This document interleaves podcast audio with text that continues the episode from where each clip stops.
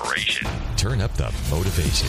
You're on the Ziglar Inspire Podcast. Zig Ziglar wants you to be your best. Welcome to Zig Ziglar's Inspire Podcast. This is your host, Blake Lindsay. Zig is going to tell us one of his favorite stories and all the lessons we can learn from it. Let's turn up the motivation, and I'll be back in a few minutes. I'm a foodie, and I enjoy learning about the process that brings great foods and beverages from idea to the table. And then I like tasting them and learning the nuances of what creates the most significant tastes, from coffee to cheese to distilled beverages. I did a tequila tasting in Mexico, and recently bourbon. Heaven Hill Bottled in Bond bourbon. It really impressed me, from the story to the taste.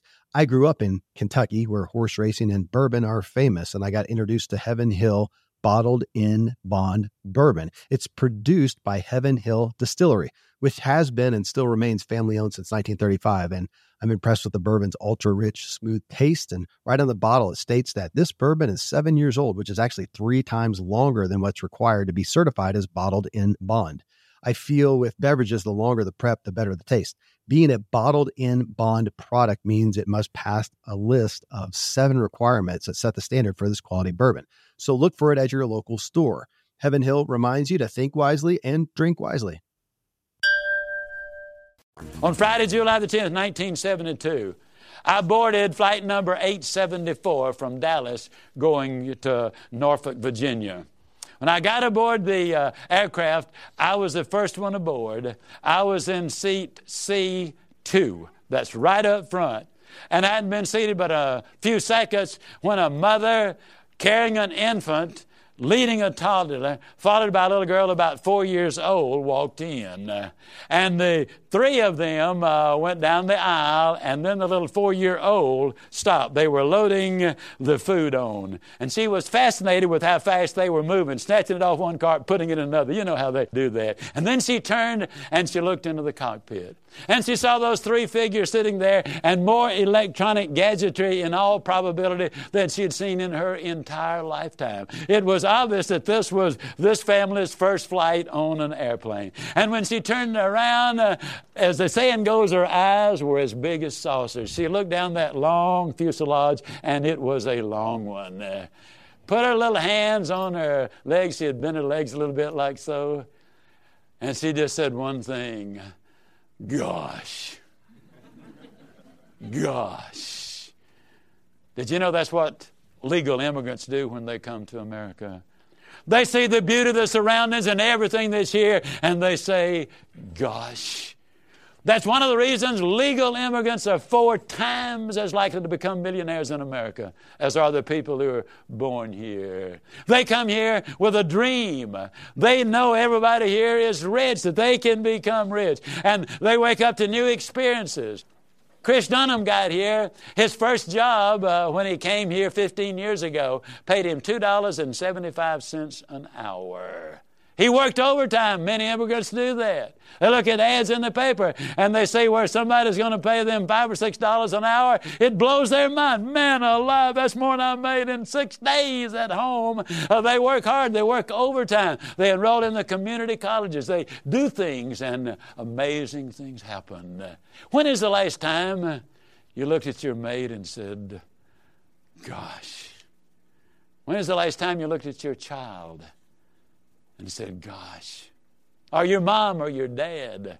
When is the last time have you looked at a sunset or a sunrise and said, gosh? It's one of the most beautiful words, most expressive words. It demonstrates an attitude that makes a difference in life. It'll make a difference in your life. Let me simply say that this is one of the most important things that we can do, and that is never lose the awe of the new day. If you don't think every day is a good day, just try missing one of them. I think you'll find out that, yes, it really is that. Your impact on others can be very, very significant. I went to summer school in 1943. I went to Hines Community College. It was Hines Junior College in those days. It was in Raymond, Mississippi. I wanted to get in the V-5 program, the Naval Air Corps. I wanted to fly the Vought Sikorsky Corsair or the Hellcat. I wanted to go off to war, get in that Air Corps, shoot those enemy planes down, come back home to Yazoo City, Mississippi, and have a ticker tape parade. Well, I get over there, and they tell me the first thing you got to do is get your high school diploma. Second, you got to know your American history. You got to take a course in American history. I was absolutely furious. What good is history going to do me? I came over here to get more math and science so I could get in the Air Corps. I mean, all of those things. Well, if you're going to get in the Air Corps, you got to take the history. I walked in that classroom that day with a chip on my shoulder, which is a pretty good sign of wood up above. Well, anyhow, Coach Joby Harris was a teacher, and for the next hour, he didn't talk about history. He just told me why I needed to know it. He was an incredible salesman. I mean, he sold me on knowing my American history. I walked out of there a history major. It was the only course I consistently made A's in. Today, my favorite type books to read are history books because we got to know what happened in the past, or we are doomed to repeat that in the future. Or if we encourage, we will repeat that.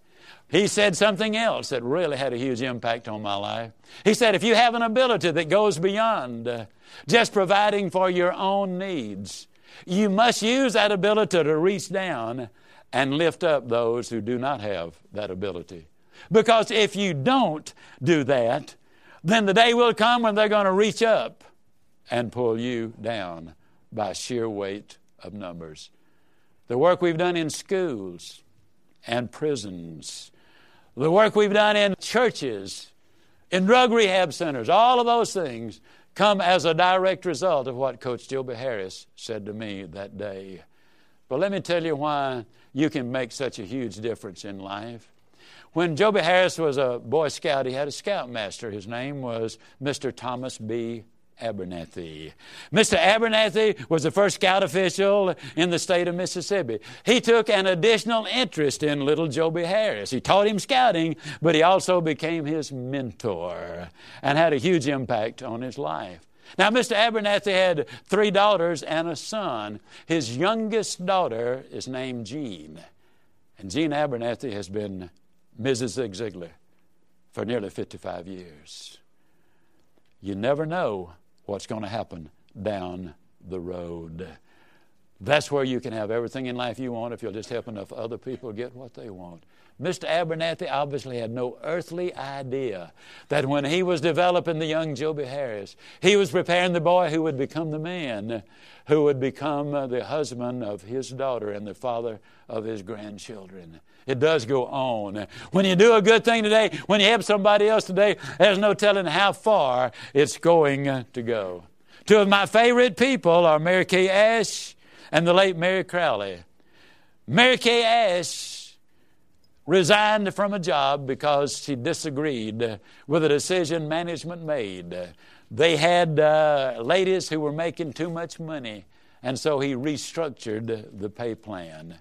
She resigned in protest and said, I'm going to design a plan that will be fair to everyone. And she went to work a few days after she had, quote, retired and drew out the plan. I have a special affection for Mary Kay Ash because when I was a young, struggling speaker, when we first moved to Dallas, she heard me speak and opened the door to her whole organization, invited me to go in and hold 6-hour seminars for her directors and consultants. Gave me an opportunity to really expand on my philosophy. Her heart was, I want to give somebody else an opportunity. She was extraordinarily successful doing what she'd been doing. She wanted to do that. Mary Crowley, another lady. She has home interiors and gifts. And this is one of the most successful direct sales company, does nearly $1 billion a year in business. I mean, it's huge. And she had the idea that you should pay your bills when they came due, that she would do exactly what was right. She taught leadership out of the book of Proverbs. She donated tens of millions of dollars to Christian causes and scholarships, educating hundreds and hundreds of young men and women. They had everything they wanted because they helped so many other people get what they want. Encouraging others, helping them, spreading that line out is really what it's all about. Yes, it really is true that you can have everything in life you want if you will just help enough other people get what they want. It's a philosophy that works. Let me tell you about a friend of mine. His name is Lou Holtz. Chances are extraordinary that you've already heard of him. He's a football coach, one of the best in the country. Lou Holtz was fired from his first job at the University of South Carolina. Now, let me tell you something about Lou Holtz. When he was at Arkansas, he adopted this philosophy that you can have everything in life you want if you'll just help enough other people get what they want. Now, here's the way it works in coaching. A lot of people don't realize it. But when he was at Notre Dame, 11 years, he promoted 10 head coaches from his assistant coaches. Now, you might say, well, wait a minute, weren't they his best assistant coaches? Oh, absolutely. That's the reason they got the offer to become head coaches. Well, now, that's good for the coaches, but what does it do for Lou? How does he get what he wants out of it? Well, an interesting thing happened. After the second head coach was made from the Notre Dame staff, assistant coaches all over the country, they have their networking. They said, hey, Lou Holtz is teaching people how to be head coaches, and they started applying in droves to coach there at Notre Dame. He was able to replace his good coaches with sometimes even better coaches, but he got a bonus. You see, those new coaches brought all of their high school contacts with them. It really does work, folks. You can have everything in life you want if you will just help enough other people get what they want. What is going on in your life that you can look around like that little girl on the airplane and exclaim, gosh, there are opportunities all around us and all we have to do is work and make them a reality. Until next week, this is Blake Lindsay encouraging you to live your life to the fullest. Zig Ziglar. Inspiring true performance.